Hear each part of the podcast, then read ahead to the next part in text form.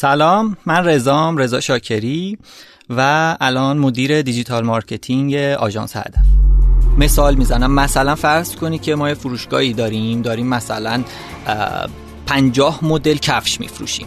خب اگه ما گل عادی ست کنیم توی Analytics که خب میان یه کفش می‌خرن توی Google Analytics یه گل میندازه یه دونه کفش فروختی. آها. نمی‌دونی که کدوم محصول فروختی از کدوم category بوده چند قیمتش بوده چقدر برات سود داشته. چقدر خرج کردی تا اینو بفروشی؟ خب ولی وقتی e-commerce tracking داشته باشی detail بیشتری بهت میده. اینو بهت میده که کدوم محصول رو فروختی؟ این محصول قیمتش چقدر بوده؟ value چقدر بوده؟ خب اینجوری می‌تونی بفهم که آقا من کفش ایکس رو مثلا توی Google Ads بیشتر دارم میفروشم و آوردش برام بیشتره.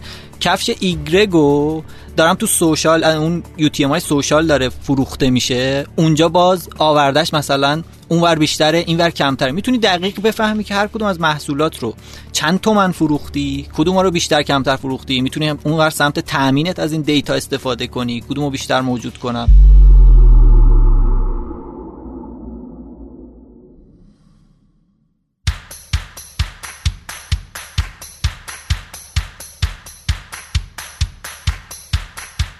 سلام علیکم من امیر حسین سقط الاسلامی هستم. اینجا رادیو رشدینو فصل ششم قسمت سیزدهم.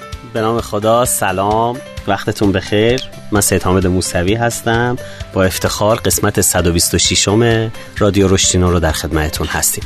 خیلی خوشبخت و خوشحالم در خدمت شما هستیم. انقدر که آقای موسوی با تومنینه است من احساس می‌کنم که کمتر باید یه مقدار یعنی بیشتر باید تومنینه داشته باشم. امروز 12 تیر ماه 1401 رادیو رشتینو در مورد رشد کسب و کارها و رشد فردی صحبت می‌کنه. شمایی که اینجا دارین صدای ما رو گوش می‌کنید با ارزشید.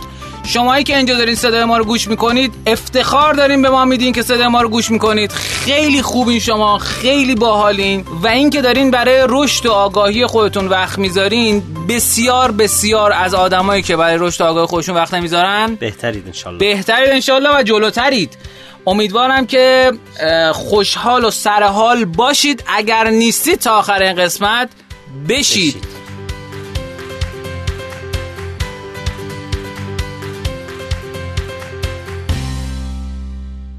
اسپانسر این قسمت از برنامه ما مؤسسه حقوقی آلمیدا که کاری که انجام میده اینه که کمک می‌کنه به شما که بتونید حساب بانکی توی پرتغال باز بکنید. از مزایای داشتن حساب بانکی تو اروپا اینه که شما می‌تونید دبیت کارت و کارت های بانکی بین المللی داشته باشید که علا رقم محدودیت مالی اعمال شده در قبال ایرانیام بدون اینکه لازم باشه شما از ایران خارج بشین می‌تونید برای تجارت نمی‌دونم دانشجویان و صاحبین مشاغل یه امکان جدیدی رو ایجاد بکنه. این اتفاق و خیلی اتفاق جالبیه.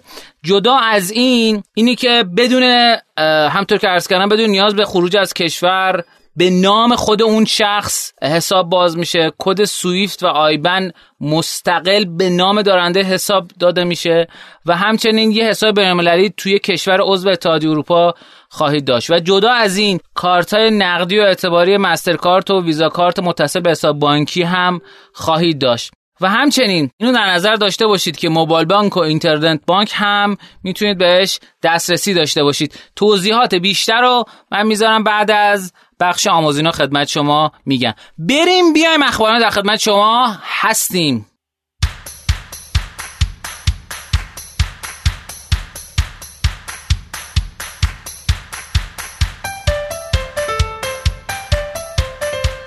خب تو قسمت اخبار ما اخبار جدید و هیجان انگیز رو میگیم. امیدواریم به دردتون بخوره ازش استفاده کنید. اولین خبری که می‌خوام خدمتتون بگم در مورد کاربر اینستاگرام تو ایرانه که طبق آمار مرکز پژوهشی بتا گفتن که تو ایران 48 میلیون کاربر اینستاگرام داریم. wow!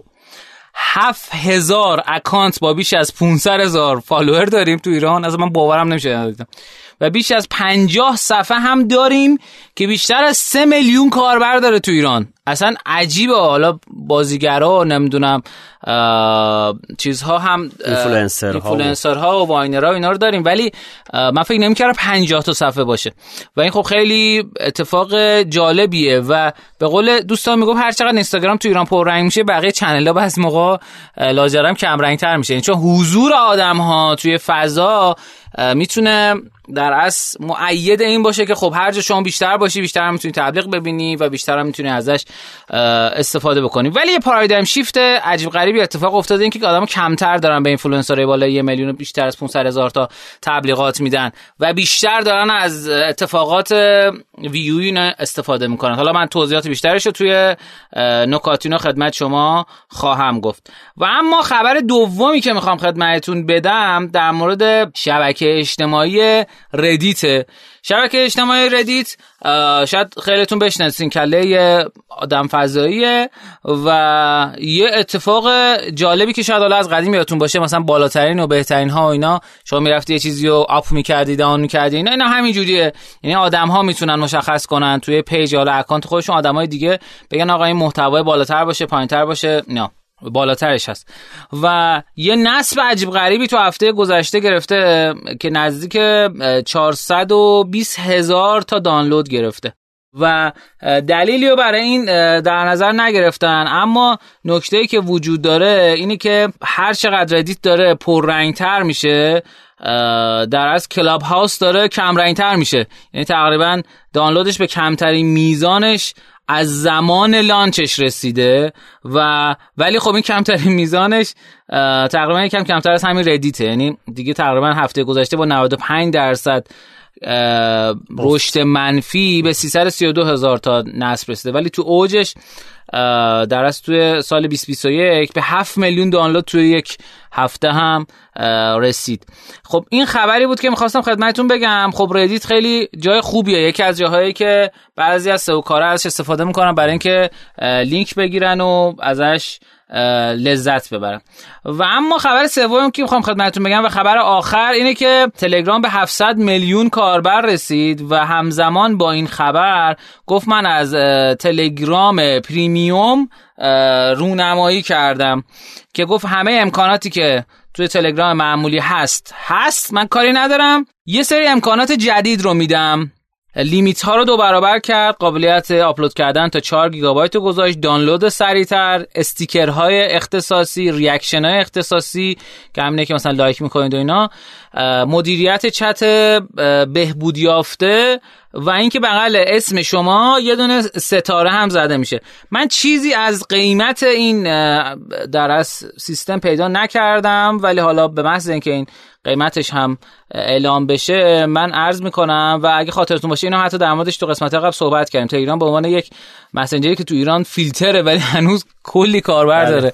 نزدیک سی میلیون کاربر ایرانی داره خیلی نکته جالبیه. شبکه اجتماعی نیست یعنی قابلیت شبکه اجتماعی رو نداره. و لینک هم که میدیم به سایت جاهای دیگه به صورت direct حساب میشه. این برای کسایی که حالا SEO کارن و digital marketing می‌دونن. اما خب آدم ها هنوز حضور دارن توش و دارن ازش استفاده می‌کنن. این خبر سومی بود که می‌خواستم خدمتتون عرض بکنم. بریم بیایم نکاتون رو در خدمت شما هستیم با دو تا نکته جالب و آقای موسوی.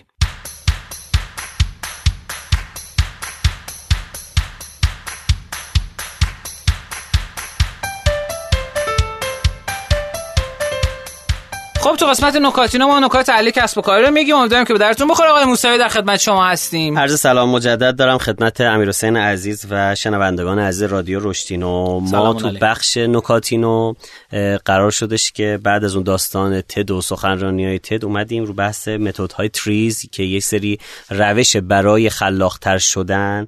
اومدیم به قول معروف یه مباحثی رو شروع کردیم.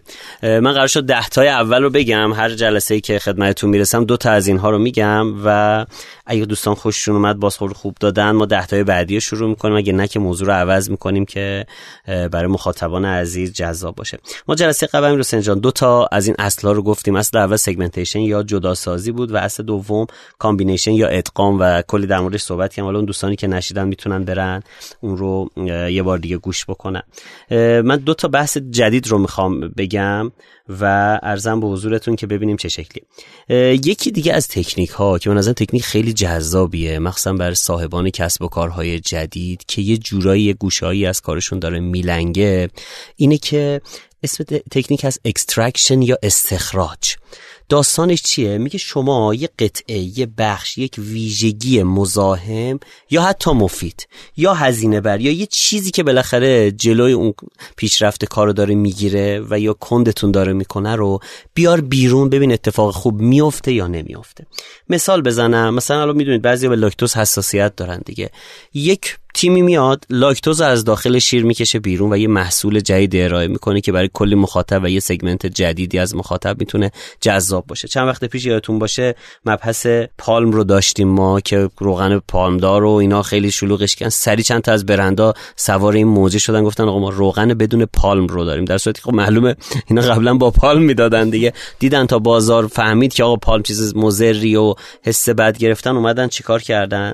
ماده مضر رو کشیدن بیرون که بتونن چیکار بکنن؟ حالا یا بقا داشته باشن یا رشد بکنن یا داستان این شکلی. مثلا این واگن مخصوص خانم ها تو مترو. خب آقایون رو حذف کردن از اون بخشی از مترو که خانوما بتونن مثلا راحت تر باشن تو واگن ابتدایی و انتهایی. چرا برعکسش نیست؟ خب چیز نمی‌دونم. نه میگم آدم به صورت یعنی تیریز به قضیه نگاه کنه. بعد نه آقا چرا بر مثلا یه جایی باشه که مثلا خانم ها نیان؟ نیان. به نظر من حق دارن آقایون یه جایی نه مثال می‌زنم آقا. یعنی بحث جنسیتی نیست. آره نمی‌دونم چرا. چون ما پررویم نمی‌دونم چیم آقایون. خلاصت ما رو میفرستن بیرون. خانم هایی که معترض به حضور آقایون هستن بیشتر بیشترن احتمالاً دیگه. حالا عرضم به حضورتون که مثلا خیلی از این فیلم های آموزشی هست. واقعا نگاه می‌کنی از اول تا آخر یه چهره بیریخت مخاطب نشسته نه effectی نه actionی هیچی. و اینو اگه ما بتونیم مثلا این voice رو جدا بکنیم و جداگونه به عنوان یه product ارائه بکنیم می‌تونه خیلی جذاب باشه. حالا یه چند تا سوال ازت بپرسم. نتونستی هم ندارم من به جواب بدم تیریپی می‌خوایم بریم. آقا یکی از معضلات بزرگ این رستوران های کلاسیک مثلا مثلا اینایی که میرید یه مقدار غذاهاشون خاصتره چیه به نظرت؟ میری میشینی اونجا؟ من چند تا چیز برام خیلی اهمیت داره. یک اینکه نحوه سرو کردن غذا مهمه برام. دو خب. فضای رستوران تو مخیاشو بهم بگو. آها بعداشو بگم چیشه که می‌خوام حذفش کنم با این استراتژی که خوب بشه. یعنی یک استراتژی جدید ما بچینیم مبتنی بر تریس. اینم همونه. یعنی اگر برخورد ناشایست یکی برخورد ناشایست باید حذف بشود آره، جا خب. پارک نداشته جا پارک خب. نداشتن یعنی نداشتن پارکینگ. حتی این نداشتن باید ایجاد بشود آره دیگه. چیزی که باید نباشه چیه به نظرت؟ چیزی که نبا ببین واقعا یه سری چیزها اینجوریه که شاید واسه من جذاب باشه واسه یکی دیگه جذاب نباشه. ولی واقعا من خودم از تحمل کردن زیاد آفرین. واسه غذا آدم میگن لحظه که آدم وارد رستوران میشم بوی غذا چیز میشه خلاصه بزاق آدم شروع می‌کنه ترشش اصلا قبلش انقدی گشنت نبوده ولی میای تو اینجوری میشی. و واقعا تو مخی ترین چیز برای من تو رستوران ها منتظر موندن از این 20 دقیقه نیم ساعتی که بعضی وقتا بعد ما با بله. بچه‌هام هم میرم بچه‌هام هم بدتر از من و بابا گشنمونه فلان و اینا. از اون بری سالاد و این چیزا بگیری بچه سیر میشه دیگه غذا نمی‌خوره. نگیری بچه تو رو می‌خوره. خلاصه این داستان. آقا من بخوام انتظار رو از داخل رستوران حذف بکنم به چه مدلی می‌رسم توی سرو غذا؟ استند فود نه میشه مثلا سلف سرویس مثلا. آها. مثلا رستوران هایی که دیگه تو می‌دونی غذا آماده است. مثلا من یه food courtی از همیشه عشقم اینه میرم اونجا در کسری از ثانیه غذام رو برمیدارم. حتی مثلا کباب این داستانم داره اینا رو قبلا پخته گذاشته تو گرمخونه. ولی می‌دونی چون اونایی کم ریسک ریسک business رو می‌بره بالا اینکه غذا بمونه آره. ریز داشته آره. باشه خیلی دیگه. تعدادشون کمه دیگه کمه. و برندهای خاصن دیگه. آره مثلا حالا اسم نبریم. امیر حسین قبول داری؟ آقا آقا اسم آره، ببریم. اسم خب. ببریم. اگه الان چه اتفاقی میفته آقا از شما بگو از کدوم کدوم رستوران خوشت میاد؟ من نایب خیلی دوست دارم. بعضی از شعبه هاش خیلی خوبه. سلف سرویس داره؟ به یک دو تا شعبه هاش تو food court ها اومده نماینده زده من ندیدم من. من کلا food court ها رو از این جهت دوست دارم که نگاه می‌کنم کی آماده است و زود بگیرم و بخورم. من خیلی حوصله سر هانی رو ندارم. هانی هم خیلی خوبه که تو میدون قیام آره. هستش و با تو خیابون متحری. بله. ولی خب یه مقدار تناسب قیمت به کیفیتش از دست چرب و چیل غذاهاش. من برای من که چربین بالاست خوب نیست. همین یه سوال بپرسم ازت. به نظرت برون سپاری رو می‌تونیم یه فرایند حذف در مدل تریز بدونیم یا نه؟ مثلا دارم میگم من یه فرایندی یک مثلا یه تیمی هم یه startupی هم حوزه fintech دارم کار می‌کنم. یه سری کار گرافیکی دارم و یه گرافیست میارم و همیشه معضل من اینکه این گرافیستای من نمیرسونه. و دعوا دارم و میگه آقا این پولی که من میدی خیلی کمه فلان و این داستان من اگه این آدم رو حذف کنم و کل این داستان مثلا کار گرافیکی و تو این استارتاپ هم برون سپاری بکنم به نظرت مثلا می‌تونه پدیده مطلوب و جذابی باشه یا نه؟ کارم هم fintech ها اصلا یه حوزه دیگه آره آره چرا که نه. ببین یه چیز جالب این کتاب هک رشد می‌گفت که شما core businessت رو خدمت اصلی businessت رو نمی‌تونی برون سپاری بکنی. اما خدمات دیگه و اتفاقات که داره میفته رو بکن. و البته میگه برنامه‌نویسی سیستم تو هیچ وقت برون سپاری آره نکن. اینو منم تجربه داشتم. دو بار تا حالا شرکت ها سر همین داستان نداشتن برنامه‌نویس خوب نه یعنی core businessت اگر با اون خدمت باشه ها یعنی خدمت که داری برنامه نویسی می‌کنی.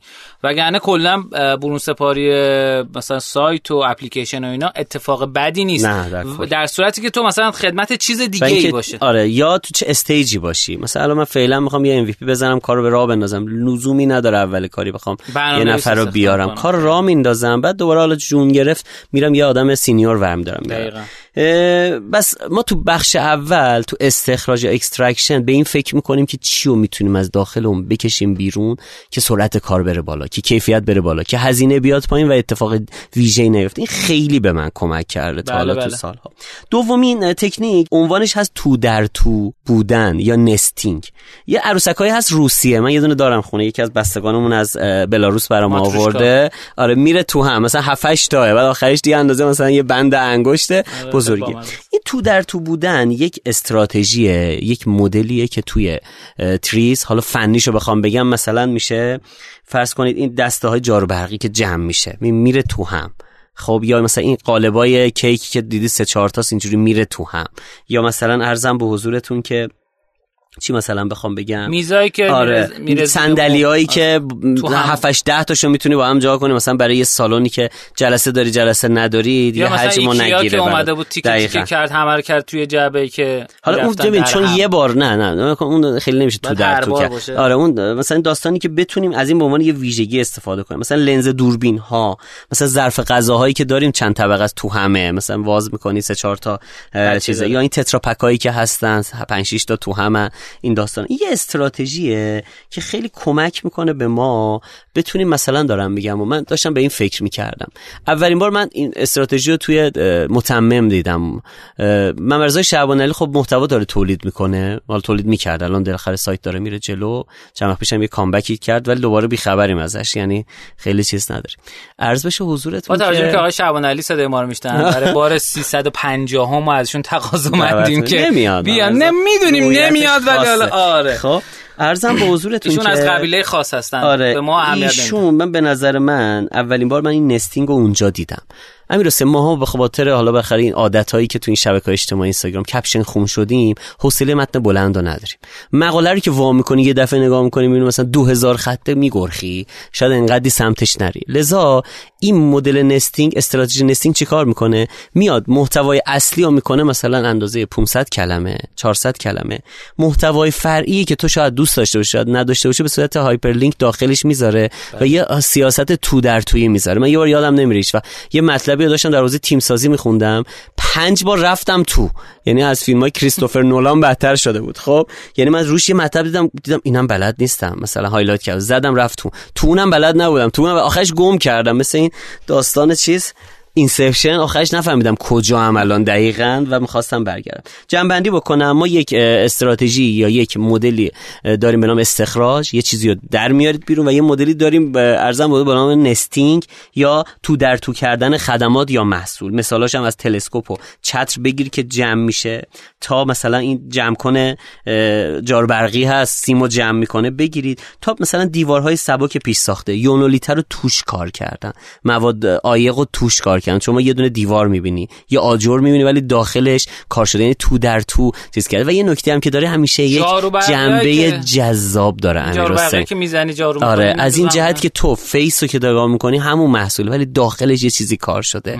و این داخل کار شدنه می‌تونه خیلی جذاب باشه. به این فکر بکنید. به این فکر بکنید چطور می‌تونیم محصولمون رو تو در تو درست بکنیم که جذاب باشه. آخرین نکته هم بگم. من دارم هزار و یک شب رو گوش میدم. یکی از داستانهای قدیم و کهن ایرانیه که مثلا آره سه چهار تا پادکست داره میاد با هم داره چیز می‌کنه. من الان یکی از پادکست ها رو رفتم نزدیک ارزم به حضورتون که عنوانش بود هزار یک شب خانم مرجان قنواتی تولید کرده بود. فکر کنم نزدیک سی قسمت تولید کرده. یه دونه جدید اومده به نام گنبد کبود و واقعا حرفه‌ای امیر حسین. بله، گنبد بله. کبود رو سرچ بکنن دوستان. نزدیک 50 قسمت منتشر کرده و خیلی جذابه. چی می‌خوام بگم؟ این از استراتژی تو در توی استفاده کرد. یعنی یه قصه توی یه قصه دیگه اتفاق میفته و این باعث میشه که تو بخوای پادکست گوش من وقتی اینا رو شروع کردم پادکست دیگه تعطیل شده. چرا؟ چون انقدر جذابه. من معمولا 5 6 قسمت پشت سر هم گوش نمیدم یه پادکست رو. میچرخم که بالاخره مثل اجحاف نشه در حق پادکست های دیگه. ولی این داستان باعث شده که من بیام باش. لذا استراتژی تو در تو کار کردن یا نستینگ به ما کمک می‌کنه که رو جذابیت بیشتر محصولمون و خدمتمون بتونیم کار بکنیم. خیلی ممنونم. درود بر شما. متشکرم. خیلی جذاب و شنیدنی بود. حالا چیزی که می‌خوام خدمتتون بگم یه گزارش در مورد آمازونه و اون بخشی که توی اخبار در موردش صحبت کردم. یه چیز جالبی که اتفاق افتاده اینی که اینو از پیج آقای حامد وسوقی برداشتن. محتوای خیلی خوبی بود متشکر ازشون. اومدن یه بررسی انجام دادن در مورد استفاده از در از سرویس آمازون پرایم. برای مخاطبین آمازون. توی این تحقیق در از ایده پشت این خدمت یا برنامه وفادارسازی آمازون این بوده که حمل و نقل رایگان و سریع که خرید به صورت پیش پرداخت ارسال بشه. خب چه اتفاقی افتاده؟ خریداران می‌تونن هزینه سالانه برای تحویل دو روزه محصولات پرایمو به مدت یک سال پرداخت کنن. چنین اتفاقی باعث میشه که آدما برگردن و دوباره از آمازون خرید بکنن. و ارزش خرید خودشون رو دریافت کنن. یه شاخص خیلی خوبی هم هست برای رشد کسب و کار و وفاداری لویالتی مثلا این داستانش اینه که آقا چقدر ریت تعداد خرید مشتری های سابقه. یعنی بشمانیم که تک... چند بار تکرار کرده طرف. این یه سود کوتاه مدت برای مشتریانه و یه استراتژی بلند مدت برای آمازونه که نتایج و سود به دست اومدهش برای آمازون همه چیز رو نشون میده. در از این از یه گروه تحقیقاتی به نام Consumer Intelligence Research Partner به دست اومده که نتایجش این بوده. از سپتامبر 2020 آمازون Prime بیش از 126 میلیون عضو تو آمریکا داره. و جالبیش اینه که 64 درصد کسایی که برای دوره آزمایشی رایگان توی آمازون پرایم ثبت نام کردن به عضویت پولی مشترکین ویژه تبدیل شدن. خیلی کانورژن اصلا عجیب غریبه. یعنی زیر 20 درصد اتفاق زیر اصلا زیر 5 درصده. شما اینو در نظر بگیرید. به صورت رایگان طرف یه دوره آزمایشی پرایم استفاده کرده بعد و بعد 64 درصد گفتن ما می‌خوایم اینو. و اینو جالبه خدمتتون بگم که مشترکین آمازون پرایم 93 درصد نرخ حفظ مشتری بیشتری داشتن پس از سال اول. 93 درصد سال بعد هم دوباره اومدن استفاده کردن. و 98 درصد مشترکین پس از دو سال در برنامه وفاداری پرایم موندن. یعنی اصلا عجیب غریبه. یه نکته جالب اینه که بیشتر کاربران اقلامی رو انتخاب می‌کنن که روش لوگوی آمازون پرایم داشته باشه. این خب خیلی نکته جالبیه دیگه. یعنی هم واسه بعضی از محصولات غذایی و نمی‌دونم اینا این خب خیلی می‌تونه کمک بکنه. خب همه این مزایا از جنس مشتری محور بودنه. در اصل داریم روی مشتریمون سرمایه گذاری می‌کنیم نه روی محصولاتمون. و باعث میشه که مشتری از مسیر خریدی که براش ایجاد شده نهایت استفاده رو بره پس اینو در نظر داشته باشید. همیشه لازم نیست شما محصولتون رو بهتر بکنید یا سرویستون رو بهتر بکنید. یه جوری لازمه که نگاهتون رو عوض کنید و روی مشتریتون سرمایه گذاری بکنید. به این فکر نکنید که همین الان دیگه من فروختم دیگه تمومه دیگه. همین الان باید سود کنم. طرف اینجوریه دیگه. یه جوری سر مغازدار جوری سر طرف کلا می‌ذاره که میگه قطعا من این آدمو تا آخر عمر نمی‌بینم. وگرنه منو با چاقو می‌زنه. خب؟ برای همین در نظر بگیرید که وقتی که بیایم سرمایه گذاری بلند مدت بکنیم روی مشتری هرچند که وضعیت اقتصاد در بدترین حالت ممکن باشه. اصلا من کاری ندارم. این باعث میشه که حتی اگر یک بنگاه کوچک اقتصادی هم دارید این به دردتون بخوره. جدا از اینکه آمازون پرایم یه سرویسی هم درست کرده کنارش همینجوری داره میده. اونم به کسایی که آمازون پرایم رو می‌گیرن ویدیو می‌تونن ببینن. یه چیزی مثل مثلا فیلمای خودمون داره به نام آمازون پرایم که کلی هم سریال و ویدیو آدم می‌تونن رایگان اونایی که آمازون پرایم می‌گیرن از توی اون شاتل الان این کارو کرده دیگه. مثلا این نماوا برای ما که مثلا شاتل داریم چیزش رایگان, رایگان ترافیکش دیگه. که حالا یه جذابیتی ایجاد آره. بکنه فیلمو نخریم ولی ما فیلمو خریدیم خب اون خیلی بستگی به چیز داره دیگه. آره. خیلی بستگی محصولش داره. دیگه. آره مثلا ما می‌خواستیم مثلا جوکر ببینیم بعد فیلمو رو گرفتیم. آره. این نمیاد خود اون سیستم ویدئویی رو بفروشه دیگه. میگه آقا کسی که آمازون پرایم گرفت اینو من اشانتیون بهش میدم. یعنی ببینید به این گندگی و اشانتیون بهش میدم. خب خیلی جذاب. و اما نکات دوم که حالا یه تیکه شد تو اخبار اشاره کردم اینه که یه paradigm shiftی داره تو influencer marketing تو ایران اتفاق میافته. اونم داستان اینه که آدم ها دیگه کمتر دارن سمت این میرن که به influencerهای بالا 500 K و یه میلیون و اینا تبلیغ بدن. چرا؟ به خاطر اینکه قیمتاشون گرونه. و مثلا طرف ممکنه یه کلا یه 5 میلیون یه 10 میلیون یه 5 میلیون بودجه تبلیغات داشته باشه. و اگر اینو بره با طرف و شکست بخوره خب اتفاق بعدی میفته. خب و بعضی از این اینفلوئنسر هم متاسفانه به این شکل کار می‌کنن که اما اول که تبلیغات انجام میشه یه تعداد fake می‌زنن که طرف حس کنه که آقا من فالوور گرفتم. در صورتی که page ش حتی بیشتر آسیب می‌بینه. بر همین یه چیز جدیدی جایگزین شده به نام تبلیغات ویوی که حالا دو قسمت پیش با آقای عدلی هم در موردش صحبت کردیم که تبلیغات view ای اینجوریه که حتی ممکنه به اینفلوئنسر یه بار بدی ویدیو رو ولی اینکه تو سایت تو page ش کار کرده یا نه مهم نباشه. اینو بری view ای کار کنی. view ای ها معمولا یه قیمتی بین 7000 تومن تا 14000 تومن به ازای هزار بار نمایش دارن. این یعنی شما یک میلیون بار استوری نمایش میدی و 7 میلیون تومن میدی. خب؟ و خب خیلی این عدد خوبیه.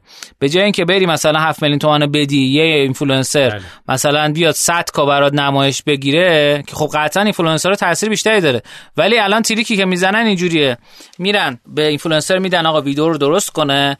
بعد که ویدیو رو درست کرد همونو میرن با view ای ها کار می‌کنن. خب که اون تاثیرگذاریه رو اون چهره رو داشته باشه. خب این بخش نکاتینای ما تموم شد. در خدمتتون هستیم. با ما همراه باشید. بریم بیایم آمازون در خدمت شما هستیم.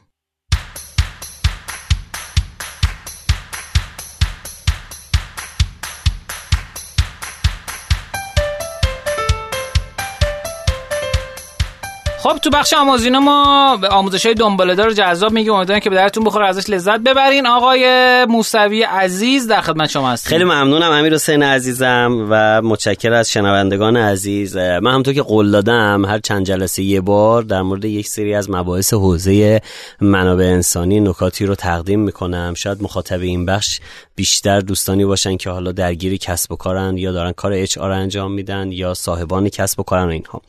می‌خوام پنج تا متریک یا شاخص یا KPI امروز معرفی بکنم برای اینکه حالا هوای منابع انسانی مجموعه رو داشته باشیم نه به اون معنی که حمایت بکنیم به اون معنی که رصد بکنیم بله. ببینید متاسفانه بر خلاف آیتم هایی مثل مباحث مالی فروش مارکتینگ و اینها که یه ذره ملموسن عددیان metric ن کمیان قیمتیان. منابع انسانی معمولا تا وقتی صداش در نیاد تا وقتی مشکلی به وجود نیاد خیلی مشخص نمی‌کنه. من هفته پیش یکی از شرکت هایی که قبلا کار می‌کردن اومدم یه سری بزنم به دوستان و شش هفت نفر از بچه ها رفتم همینجوری به صورت رندوم. چطوری فلانی؟ سوال چطوری؟ همین چطوری؟ حسین چطوری؟ و اینها. آقا همهشون تقریبا یه حال خرابی داشتن. آره یعنی من رفتم گفت آقا چطوری چی بابا؟ حالمون خوش نیست بابا وضعیت خرابه. اینجوریه اونجوری حال من چون مثلا HR اون مجموعه بودم و قبلا بالاخره اینا با من راحت بودن صحبت می‌کردن اینا تا منو دیدن شروع کردم بعد رفتم میشه مدیرای مجموعه یه گپی زدم نه خیلی خوشن. اصلا خبر ندارن. و یه ذره ترسیدم از این جهت که یه دفعه یه اتفاقی میفته و وقتی مدیر می‌فهمه میگه اینا چشونه چرا اینجوریان چرا اینجوری شدن؟ خب این برای اینکه تو حواست نبوده تو متری نداشتی بسنجی. فروش تو داری هر روز حساب تو چک می‌کنی. نمی‌دونم مارکتینگ تو می‌دونی باجت چقدر چقدر هزینه که تعداد فالوورایی که اضافه شدن به تعداد دانلودایی که اپ داشته و اینها رو داری. ولی اینکه اچ آر الان تو چه وضعیتی خیلی نداری. من 5 تا متریک آوردم 5 تا KPI که تقریبا از یه شرکت مثلا 20 نفر به بالا رو راحت می‌تونید بسنجید. ابزار خاص و نرم افزار و سیستم و سامانه خاصی لازم نداره. بیشتر اون مایندست براش. من مهمه که اصلا این جنبه ها رو نگاه بکنی. یه بار سری این پنج تا رو با هم مرور می‌کنم و بعد یه توضیح خیلی ریزی میدم که دوستان خیلی هم خسته نشن. همین یه شاخصی هست به نام ENPS Employee Net Promoter Score. Employee که آره. Net Promoter Score. یه جورایی بخوام ترجمهش بکنم میشه نرخ معرفی شرکت. به عنوان یه محل خوب برای کار کردن به دیگران توسط کی؟ توسط کارکنان همون مجموعه ببینید روشش هم خیلی آسونه. شما می‌تونید به توسط یه آدمی که خیلی حساس نیستن روش حالا مثلا می‌تونه کارشناس HR تون باشه به صورت ناشناس به صورت دوره‌ای دو ماه بار سه ماه بار شش ماه بار این شاخص ENPS رو حساب بکنید. چه شکلی؟ شما یه rate ی بذارید. یه دونه سواله. می‌تونید مثلا تو Google Form بذارید اصلا یا مثلا عرضم به حضورتون که از طریق همین شبکه مثلا این رأیگیری های تلگرامی و این داستان ها خیلی بله. چیز به قول معروف پیچیده ای نیست. بچه های شرکت بیان رأی بدن از یک تا ده که چقدر حاضرن. شرکت رو به عنوان یه جای خوب برای کار کردن به بقیه معرفی بکنن بله. بعد از اینکه جمع کردید این آدما رو به سه دسته تقسیم کنید. آدمایی که نمره 9 دادن یا 10 دادن اینا ستاره های شما هم بهشون میگن پروموتر. یا کسایی که پیش برندن یا کسایی که قایق شرکت رو به جلو هل میدن. انقدر مشتاقند شرکت که حاضرن اینا معرفی کنن به بقیه میگن پاشو بیا اینجا و نمی‌دونی چه خبر یه دسته دومیه که نمره 7 و 8 دادن. به اینا میگن پسیف ها یعنی آدمایی که خونسان خوبن و اوکی و ولی دیگه راه نمیافته بره بقیه رو برداره بیاره تو شرکت و تبلیغ کنه و بگه شرکت ما بهترین جا برای کار کردن و این داستان است. و دسته آخر نمره صفر تا شیشه. حالا برای شرکت های مختلف بعضی ها مثلا اون رو 6 تا 8 می‌گیرن اون یکی رو 0 تا 5 می‌گیرن ولی من حالا 7 تا 8 رو می‌گیرم. خونسه ها 9 و 10 رو می‌گیرم. اون promoter ها و 0 تا 6 رو اسمش رو داشتن detractors یا ترمزها. امیر حسین فراوانی اینا رو حساب می‌کنی به درصد. مثلا 50 نفر شرکت کردن تو رای گیری 22 نفر مثلا promoter بودن نمره بالای 9 دادن 18 نفر مثلا فلان بودن یه تعدادی هم detractor بودن. ENPS میشه درصد promoter ها منهای درصد ترمزها. یعنی اون وسط ها رو ول کرده درصد اون خوبا منهای درصد کما. اگه اینو بتونید رو ده درصد نگهدارید یعنی عالیه وضعیت. عالی نیست یعنی خوبه معذرت می‌خوام. برید بالا برید بالا برسه به سی درصد یعنی اختلاف بین پروموترها و ترمزها سی درصد باشه شرکت تو بهترین وضعیت تعلق یعنی سازمانی در آره دیگه. یعنی اینا حداقل سی درصد بالاتر 40 درصد بالاتر باشه. یعنی مثلا این 40 اون دهه اختلافش مثلا بشه سی. این جذاب ترین حالت. اینو یه بار پیشنهاد می‌کنم همه شرکت یه بار بسنجید. نکته حتما مخفی رای گیری بکنید. چون خیلی ها اگه اسم باشه شاید بترسن بگن نه زای است و این داستان ها چیز بکن. پس این اولین شاخصیه که به نظر من می‌تونید به حس خوب کارکنان رو بسنجید. این شرکت فکر منفی بوده. امیر حسین. یا مثلا در حد دو سه و این داستانا بود. کفش ده یعنی از ده به پایین دیگه یعنی احساس خطر باید بکنید. اختلاف این دوتا ده بشه. منفی بشه که یعنی اوضاع بدتره. یعنی یه عده دارن خراب می‌کنن شرکت رو بیرون. میری تو شبکه اجتماعی فلان فلان نیاد. ما بدبخت شدیم. مثل این بابات تو نه تو مثل من تو درس بخون مثل من بدبخت نشی. یعنی یه همچین حسی دارم. بس این شاخص اوله که یه جورایی شاخص تعلق میشه یا شاخص حس خوب به سازمانه یا تعلق به برند حساب میشه؟ که طرف دیدی با ذوق بج برند بندشو می‌زنه تو خیابون راه میره. پس این نکته اوله اینو بسنجید عزیزان. به صورت 6 ماهه بار سه ماهه بار اینو بسنجید ببینید اوضاع چطوره. مثلا ممکنه بگی آقا مثلا این تغییر می‌کنه. آره خیلی تغییر می‌کنه. یه دفعه مثلا می‌بینی یه حرکت می‌زنی چقدر اوضاع احوال بهتر میشه. یا یه سوتی می‌دید چقدر خراب میشه. و این باعث میشه که بدونید نبض مجموعه رو به قول معروف داشته باشید. دومین شاخص شاخص ترک خدمته employee turnover rate. میشه چی؟ میشه تعداد کارکنانی که توی دوره زمانی مثلا اگه شما قراردادتون 6 ماهه میبندید 6 ماه 6 ماه. اگه 3 ماهه میبندید 3 ماه 3 ماه. اگه سالانه میبندید یک سال یک سال. یعنی سر سالی که قرارداد رو معمولا میبندید حالا بعضی اسفند میبندن بعضی آخر فروردین میبندن بعضی اردیبهشت میبندن حالا متفاوت شرکت ها یا بعضی 6 ماهه میبندند. 6 ماه اول 6 ماه دوم. سر هر 6 ماه امیر حسین تعداد کل کارکنان این سادهش این شکلیه. تعداد کل کارکنانی که رفتن حالا یا اخراجشون کردیم یا ترک خدمت کردن. آقا رفته یه جای بهتر پیدا کرده حال نکرده دعوا کرده به هر علتی رفته از مجموعه. به کل کارکنان رو محاسبه می‌کنیم ضرب در 100 درصدش حساب می‌کنیم. امیر به نظرت رنج ترک خدمت درصدش متوسط جهانیش چقدره؟ بعد ایرانش هم دارن دو تا آره یعنی در از 100 نفر تو سازمان های مختلف تو دنیا چند نفر تو یک دوره زمانی یک ساله میرن از شرکت. 60 درصد. 60 درصد. به نظر خیلی زیاد نگفتی؟ 60 درصد خیلی عدد درصد آخه تو آمریکا خوندم. اون سر داستان کووید بودا نه الان همین الان امسال شنیدم که 64 درصد کارمندان یا می‌خوام برن یا دارن میرن؟ نه می‌خوام برن باز خیلی فرق می‌کنه. اینکه رفته طرف. آره. ببین ریت جهانی اون چیزی که برای 2020 من پیدا کردم آخرین عددی که بود 16 ممیز 7 دهمه بود, توی بازه زمانی یک ساله 16 ممیز 7 دهم اینا ترک خدمت می‌کنن. رنج قابل قبولش 10 درصده. چرا؟ چون امیر حسین این که داری میگی 60 درصد یعنی اصلا سازمان فرهنگ سازمانی وجود نداره. یعنی نه در اکثریت آره اکثریت سازمان اگه برن عملا دیگه چیزی البته هستا من دو روز پیش عکس یکی از شرکت هایی که دو سال پیش کار می‌کردم و نگاه کردم دو نفر. عکس تولدشون انداخته بودن دو نفر تکراری بود. بقیه نزدیک سی نفر آدم اونجا بود. دونه دونه زوم کردم نگاه کردم هیچ کدوم نشناختم. من چهره معمولا یادم میمونه و همه بچه‌هاشون رو میشناختم. خب این خیلی چیزه. تو ایران rate ش یه چیزی حدود 14 15 درصد چیزی که آمار گرفتم ولی آمار آخرش برای سال 97 بوده. یعنی آمار جدید من خیلی search کردم پیدا بکنم. نبودش. پس دومین شاخص اینه که آقا این چقدر نرخه؟ من یه شرکتی مشاورم حساب کردم براشون 37 درصد نرخ خروج از خدمت دارم و داستان داریم دیگه باشون یعنی ما تا میاد یه آدمی یه جورایی همه اینجا رو ایستگاه اتوبوس فرض می‌کنن. مثلا من یه شرکت دولتی هست تو عمران کار می‌کنه اسمش رو نمی‌برم. هر کی عمران می‌خونه میره یه سال اونجا کار می‌کنه یه رزومه جمع می‌کنه میره. و این شرکت یه جورای ترمینال اصلا. و عملا هیچ دانش چیز نداره. یعنی آدمی که مثلا سابقه داشته باشه اونجا بیشتر از پنج سال من ندیدم اونجا. یه سری هستن اون اصلی ها که تعطیلن. ولی آدم قوی ها میان اونجا یه سال دو سال سه سال نهایت وای میستن و میرن. و این خیلی بده برای یه سازمان که اینقدر نرخ ترک خدمتش بالا باشه. این دومین نکته ای که بررسی بکنید و این نشون دهنده که چقدر حس خوب دارن آدما که بمونن و عوامل انگیزاننده شما برای نگه داشت چیه؟ شاخص سوم دقیقا نقطه مقابله ریتنشن ریته نرخ ماندگاری آدم ها تو سیستمه. این میشه تعداد کارکنان فعلی منهای اونایی که رفتن تقسیم بره باز تعداد کارکنان فعلی. زب در صد. این اگه بالای 90 درصد باشه یعنی عالیه.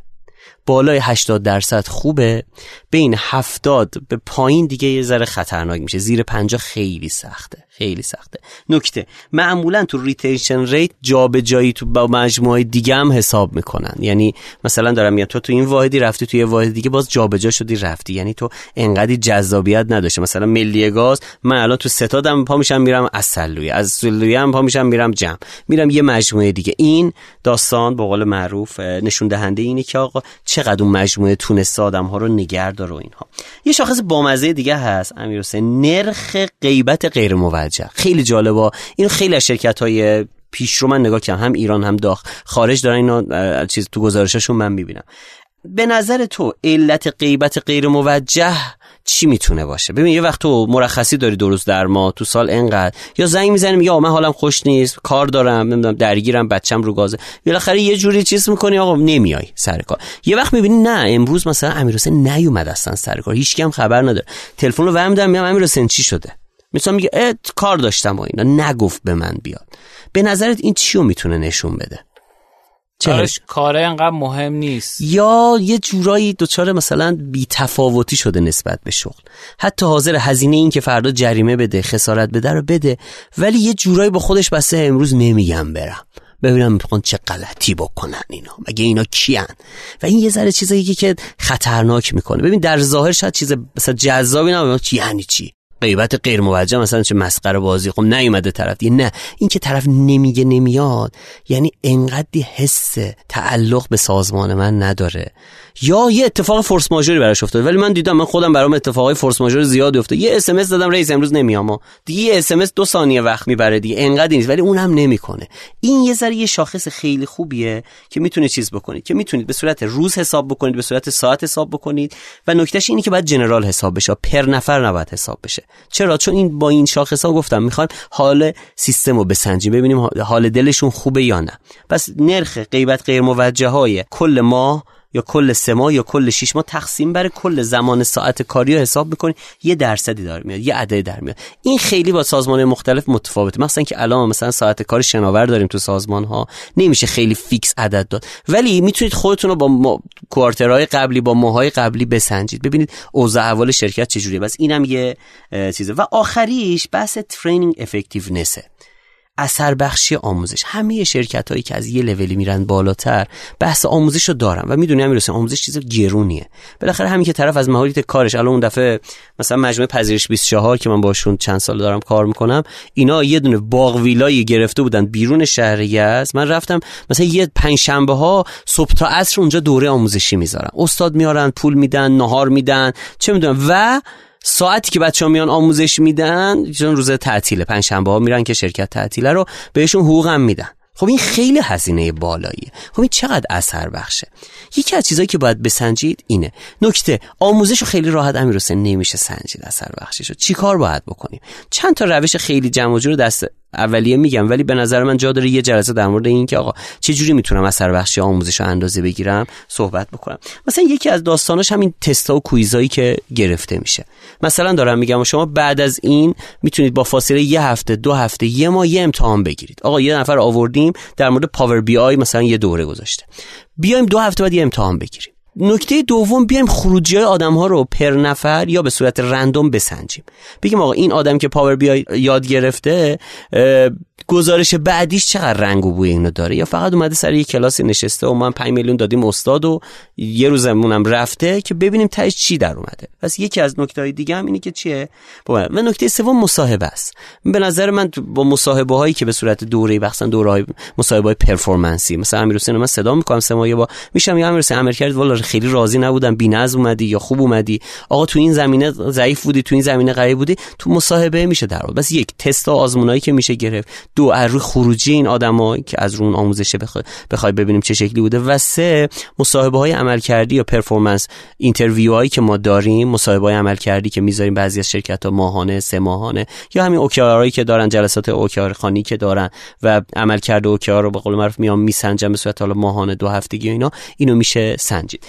بس ما پنج تا شاخص امروز گفتیم امیر حسین جان. برای اینکه یه ذره حوزه اچ آر رو حواسمون باشه از دستمون در نه. یک EMPS بود یعنی نرخ اون معرفی شرکت به عنوان یه جای خوب توسط کارکنان به بیرون که یه حسی از تعلقی نشون میده. دو نرخ خروج از خدمته که نشون میده که سازمان من چقدر جذابیت برای موندن داره و چقدر مردم دوست دارن ترک بکنن آدم ها سه retention rate یا نرخ ماندگاری کارکنان تو مجموعه است که چقدر یه جورایی این دوتا برعکس همن. این از این زاویه میسنجه اون یکی از اون زاویه دیگه.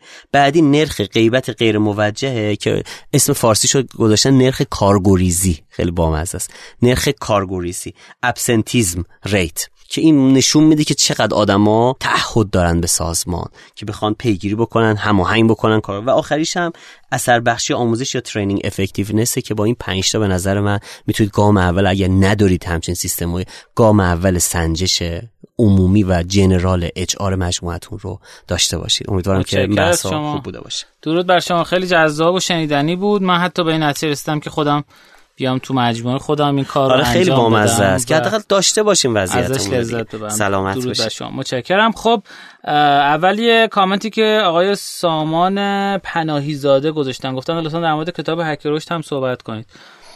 بله حتما ما تو قسمت آموزینو در مورد کتاب هک رشد صحبت می‌کنیم. دوستانی هم که تو live کست باکس هستن لطف کنن follow کنن اگر از بیرون از channel دارن گوش می‌کنن که می‌تونن بعدا قسمت های دیگه رادیو رو هم گوش کنن. خب یک قسمتی که خب ما خیلی برای خودمون هیجان انگیزه بخش کتاب هکروش آقای علدین هپیه که ما می‌خوایم در موردش اینجا با شما صحبت بکنیم. یه داستانی که وجود داره اینه که انتهای این کتاب میاد سری از نکات حک رشدی رو میگه که امیدوارم حالا برای شما هم جذاب باشه. من این نکته کوتاه میگم و خیلی نکته بر خودم جذاب بود. آقای در از گروه نیلسون نورمن اومده یک میلیون آی ترکینگ رو انجام داده واسه کسایی که یک متنی رو مطالعه می‌کنن. از 300 نفر آدم مختلف و آمده 355 صفحه گزارش داده از این اتفاقی که افتاده. و جالبه که سه تا ایده اصلی داشته که آقا چجوری می‌تونین شما ریدیبلیتی یک متن رو تا 124 درصد افزایش بدید. یعنی میزان خوانده شدن این متن رو چجوری می‌تونیم افزایش بدیم؟ اولین نکتهش اینه که متن مختصر باشه. یعنی طولانی ننویسیم. در از هر چقدر که کلمات کمتر باشه بهتره. و اینکه پیشنهاد شده که حتی با نتیجه گیری که قراره انتهای متن انجام بدین حتی متنتون شروع بشه. یعنی اولش آخرش رو بگید آره. طرف حسه رو که گرفت بعد بیاد. دقیقا. نکته دوم اینه که طرحبندی یا layout محتوامون قابل اسکن باشه.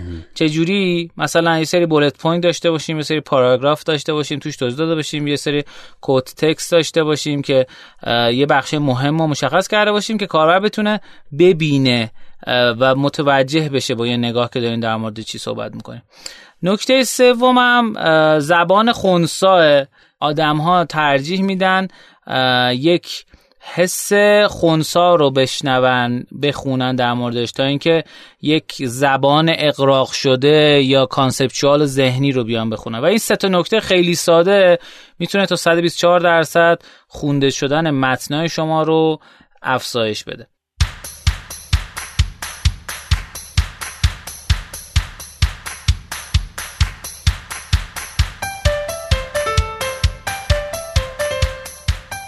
خب آموزینامون تموم شد. الان من می‌خوام در مورد اسپانسر گرانقدرمون مؤسسه آلمیدا صحبت کنم که براتون توی بانک میلینیوم بی سی پی کشور پرتغال یک حساب بانکی رو باز می‌کنه که هم برای کسایی که می‌خوان رو سایت ها مثل سایت خارجی مثل اتسی بخوان محصول بفروشن یا بخوان از سایت های freelancer ی کسب درآمد بکنن یا اینکه حتی بتونن تحصیلات بانکی بگیرن. این بانک خیلی می‌تونه یعنی حساب باز کردن اینجا می‌تونه کمک بکنه. جدا از اینکه در اصل زمانت و بیمه موجودی حساب توسط دولت پرتغال و مراجع رسمی انجام میشه. امکان دریافت گزارش حساب به انگلیسی خواهد بود. دیگه تو سفاره خارجیتون احتیاج نیستش که پول نقد به خودتون ببرین.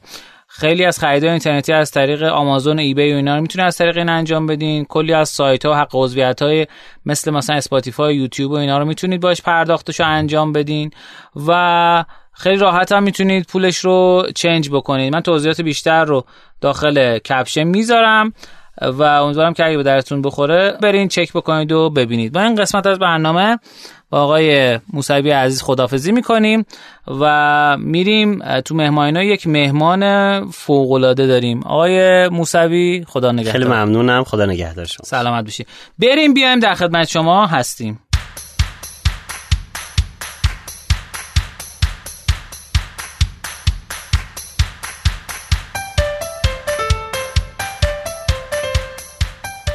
قسمت مهمانینا ما یک مهمان عزیز و گرانقدر داریم که افتخار دادن تشریف بردن توی استودیوی ما و می‌خوایم باهاشون یه گپ دلنشین بزنیم. یک شخصی که تجربه خیلی خوبی تو حوزه digital marketing داره و می‌خوایم از تجربیات بامزش بشنویم. خواهش می‌کنم خودتو معرفی کن. سلام من رزام رضا شاکری و الان مدیر digital marketing آژانس هدف. درود بر شما. خب یکم تعریف کن که رضا شاکری که بوده چه کرد؟ رضا شاکری والا از کاری بخوام بگم من تقریبا سال 96 بود که آشنا شدم با یه سری چیزای مثلا وردپرس تولید محتوا سئو یه همچین چیزایی میشنیدیم دیگه. شروع کردم برای خودم یه سری سایت بزنم یا بگم سی چل تا سایت بیشتر زدم ترکوندم. همینطوری اینا رو پیش رفتم پیش رفتم تا یه جایی فهمیدم که آقا تو اینقدر سایت می‌زنی یه پولی باید از اینا در بیاری. اینا رو فقط ساختنش نیست که به کار میاد.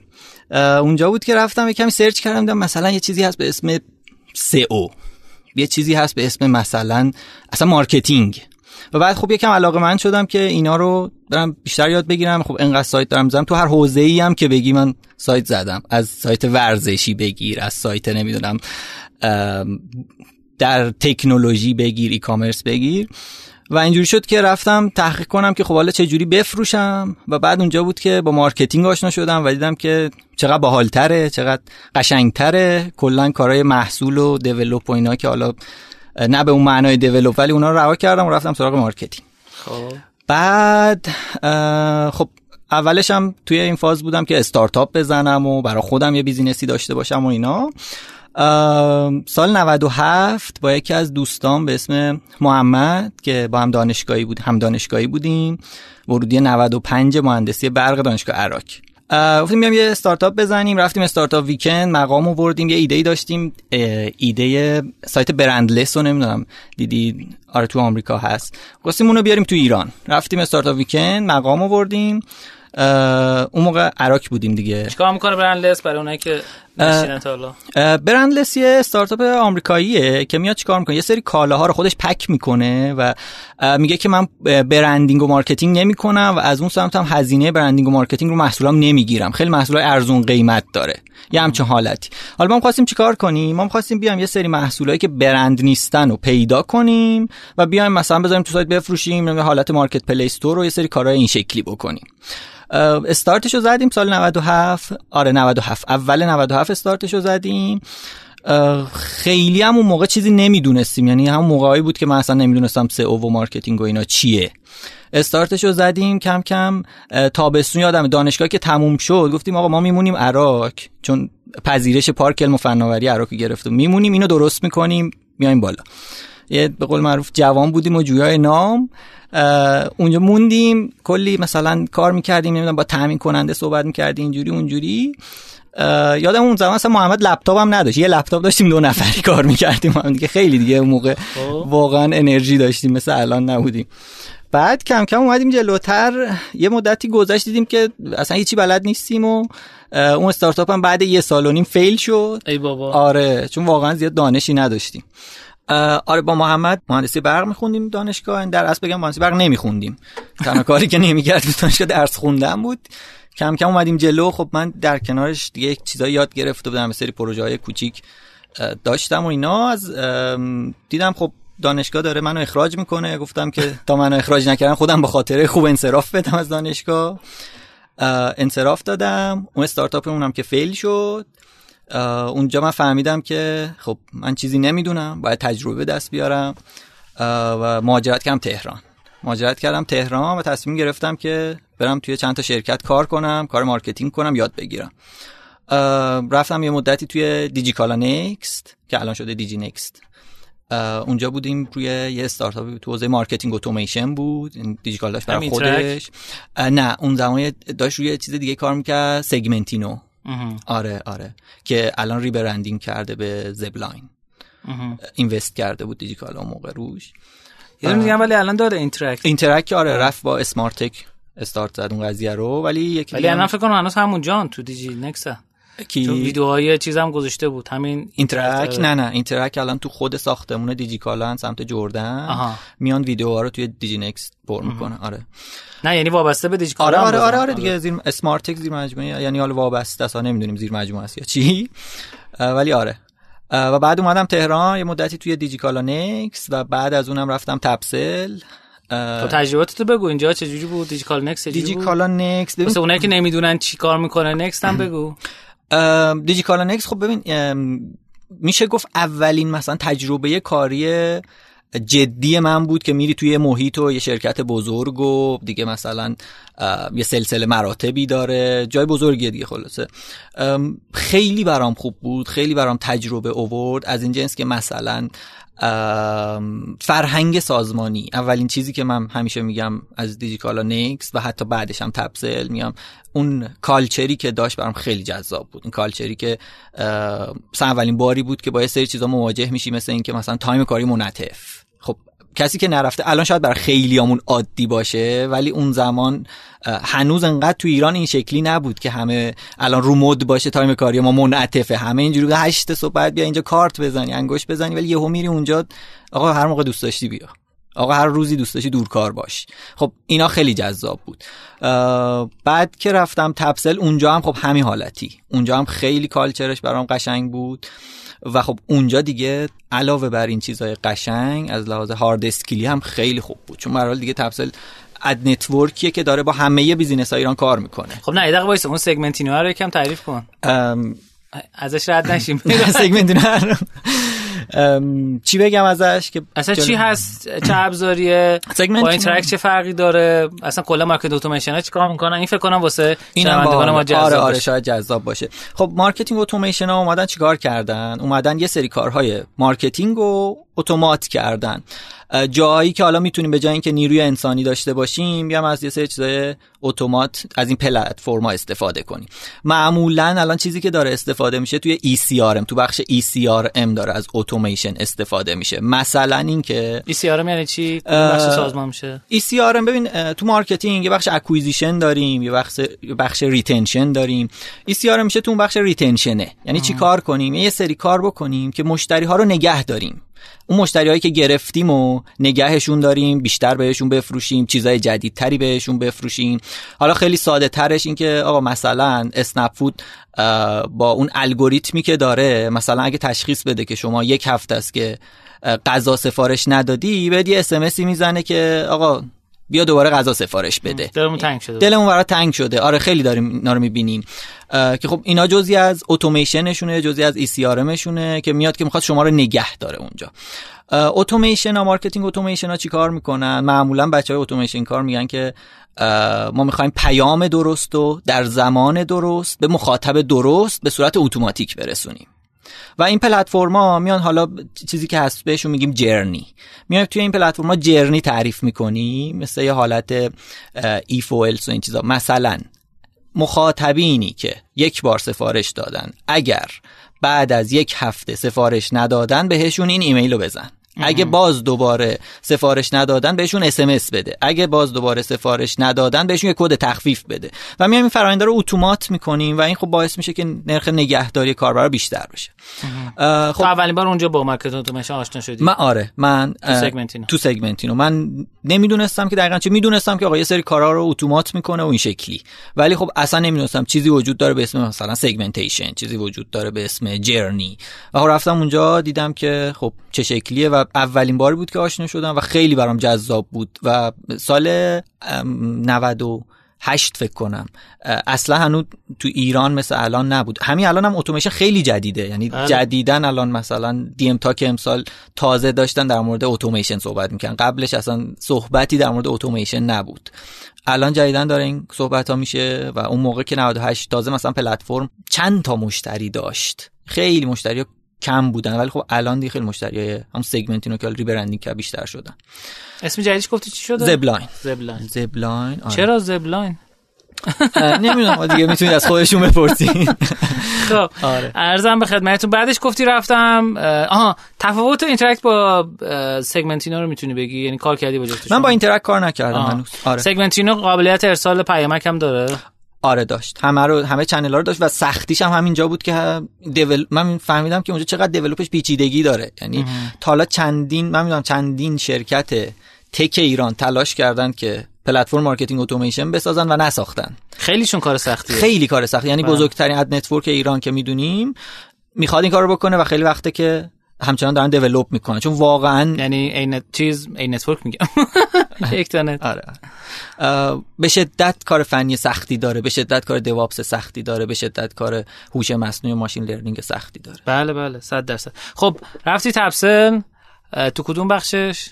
من رفتم تپسل به عنوان digital marketer. و خب تپسل اینجوریه که تیم digital marketing معمولا رو چند تا محصولش داره کار می‌کنه. محصول خود تپسل که پلتفرم تبلیغات درون اپلیکیشنه. مدیاد که تبلیغات درون وب متریکس که attribution ه و پوشه که سرویس ارسال push, ارسال notification. آره روی این محصول. کار می‌کنم. و یه محصول دیگه هم بود به اسم تگرولایز که چیزی شبیه نوین هاب بود که اون fail, fail شد. آره. خب بعد چی کار می‌کردی برای اینا؟ تپسل خیلی تجربه خوبی بود برای من که همه جنس کاری تقریبا کردم اونجا. حالا مثلا توی مدیاد خب بیشتر performance marketing و این چیزا روش کار می‌کردم یعنی مشتری ها... نه نه نه نه. من اصلا تو side مشتری نبودم. تو side منظورم campaign manager ی مشتری ها نبودم. ولی خب چرا؟ مثلا یه سری کارهای دیگه ای که برای سر مشتریایی که اینجوری بگم کمپین نداشتن چرا می‌کردیم؟ مثلا بیمه دی بیمه کوثر نمی‌دونم بانک ها ولی کاری که می‌کنم مثلا اون زمان چیزو وی او دی کافه بازار که بخش ویدیوهاش که تازه لانچ شد زمانی بود که من اونجا بودم اون لانچ شد. بعد رفتیم که برای این کمپین برای این سرویس کمپین رو اندازی کردیم. بعدم بیلبورد رفت. این بیلبورد هم از سمت تفصیل رفته بود. و این خیلی برام تجربه خوبی بود. هم تعامل با بچه های کافه بازار هم ران کردن اون کمپینه. بعد از اون یه چیزی بود ما توی تپسل اسمشو گذاشته بودیم Digi Ads. همین چیزی که برای seller هاست که میان تبلیغ می‌کنن تو خود دیجی کالا که مثلا محصولشون رو بیارن توی category بالاتر توی search بیاد بالاتر. ما اسمشو گذاشته بودیم Digi Ads و این Digi Ads الان هم سمت یه بخشی سمت مدیااده. اون run کردن اون پنل تبلیغاتش و هم یه سمتش هم سمت یکتانته این هم زمانی بود که من بودم. اینو run کردیم. بعدا کمپین داشتیم. برای که seller ها رو ها رو بیاریم توی این از این قضیه استفاده بله. کنن. اینا خیلی تجربه خوبی بود با بچهای های دیجیکالا و کافه بازار که تو تپسل داشتم خیلی عالی. گفتی یه سری hard skill هم تقویت شد. چیا یاد گرفتی یعنی؟ hard skill هایی که حالا توی تپسل من بیشتر تونستم روش کار کنم تو زمینه مثلا خود e-commerce tracking مثلا تو مدیا ما e-commerce tracking رو خب پیاده کردیم من تا حالا تجربه این که e-commerce tracking روی گوگل روی Google Analytics آره آره. یکم توضیح بده. مثلا اونایی که حالت عادی میرن Google Analytics رو آره. ست می‌کنن و goal set می‌کنن روی Universal. دوستانی که نمی‌دونن آره. دوستانی که نمی‌دونن بگم که داشتیم قبل از صحبت کردن ما به version 4 گوگل آنالیتیک فوش می‌دادیم. فوش می‌دادیم و انتقاد می‌کردیم. آره. دوست خوبم لری پیج امیدوارم نبینه این پادکست. نشنوه. عرضم به خدمتتون که فکر کنید میرن goal set می‌کنن و اینا. این e-commerce conversion ها و ای کامرس آره. که گوگل داره این چه کاربردی داره چه فرقی داره؟ خب conversion آره. که همون گل داره میده. چرا آدما باید زمان بذارن این قسمت e-commerce رو پیاده کنن؟ آره حتما. این برای خود اسمش مشخصه دیگه e-commerce tracking برای اونایی که e-commerce ن payment دارن خیلی برای اونا کاربردی تره. مثال می‌زنم. مثلا فرض کنی که ما فروشگاهی داریم داریم مثلا پنجاه مدل کفش میفروشیم. خب اگه ما گل عادی ست کنیم توی Analytics که خب میان یه کفش می‌خرن توی Google Analytics یه گل میندازه یه دونه کفش فروختی. آها. نمی‌دونی که کدوم محصول فروختی از کدوم category بوده چند قیمتش بوده چقدر برات سود داشته چقدر خرج کردی تا اینو بفروشی.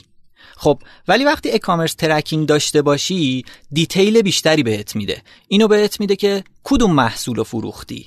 این محصول قیمتش چقدر بوده؟ value چقدر بوده؟ خب اینجوری می‌تونی بفهم که آقا من کفش ایکس رو مثلا توی Google Ads بیشتر دارم میفروشم و آوردش برام بیشتره. کفش ایگرگو دارم تو social اون UTM های social داره فروخته میشه. اونجا باز آوردش مثلا اونور بیشتره اینور کمتره. می‌تونی دقیق بفهمی که هر کدوم از محصولات رو چند تومن فروختی کدوم رو بیشتر کمتر فروختی. می‌تونی اونور سمت تامینت از این data استفاده کنی کدوم رو بیشتر موجود کنم. کدوم رو تو کدوم channel promote کنم. ROI حساب کنی. خب وقتی که آره آره بازگشت سرمایه حساب کنی. یه چیز جالب بگم. چیزی که تو مدیا کردیم خب اونجا محصول نداری. یعنی محصولی نیست که بگی خب مدیا چیزی که می‌خوان پنل رو شارژ می‌کنن. ما چیزی که ست کردیم به عنوان product چی بود؟ نه. user. اسم کاربر هر کاربری چقدر پول داده. یعنی اسامی کسایی که میان تو پنل به عنوان product پاس داده میشه توی Analytics مثلا می‌فهمی بیشتر فروخته یعنی بهتره دیگه. آره دیگه مثلا امیر حسین یعنی اسلامی پنلش تو یه سال گذشته انقدر شارژ کرد آره. چه جالب. آره. خب بعد پیاده سازی e-commerce tracking Google Analytics Universal چقدر زمان می‌بره؟ یعنی مثلا تو WordPress ممکنه راحت تر باشه یا جاهای دیگه؟ اینجوری اینو باید می‌تونی بگی. واسه دوستایی که الان براشون جذاب شد برن نصب کنن رو سایتش. نصب کنن. ببین یه مقدار کار فنی داره. خب حالا درسته با باز باید با همون tag manager انجام بدی و یه سری event ها رو پاس بدی اون طرف.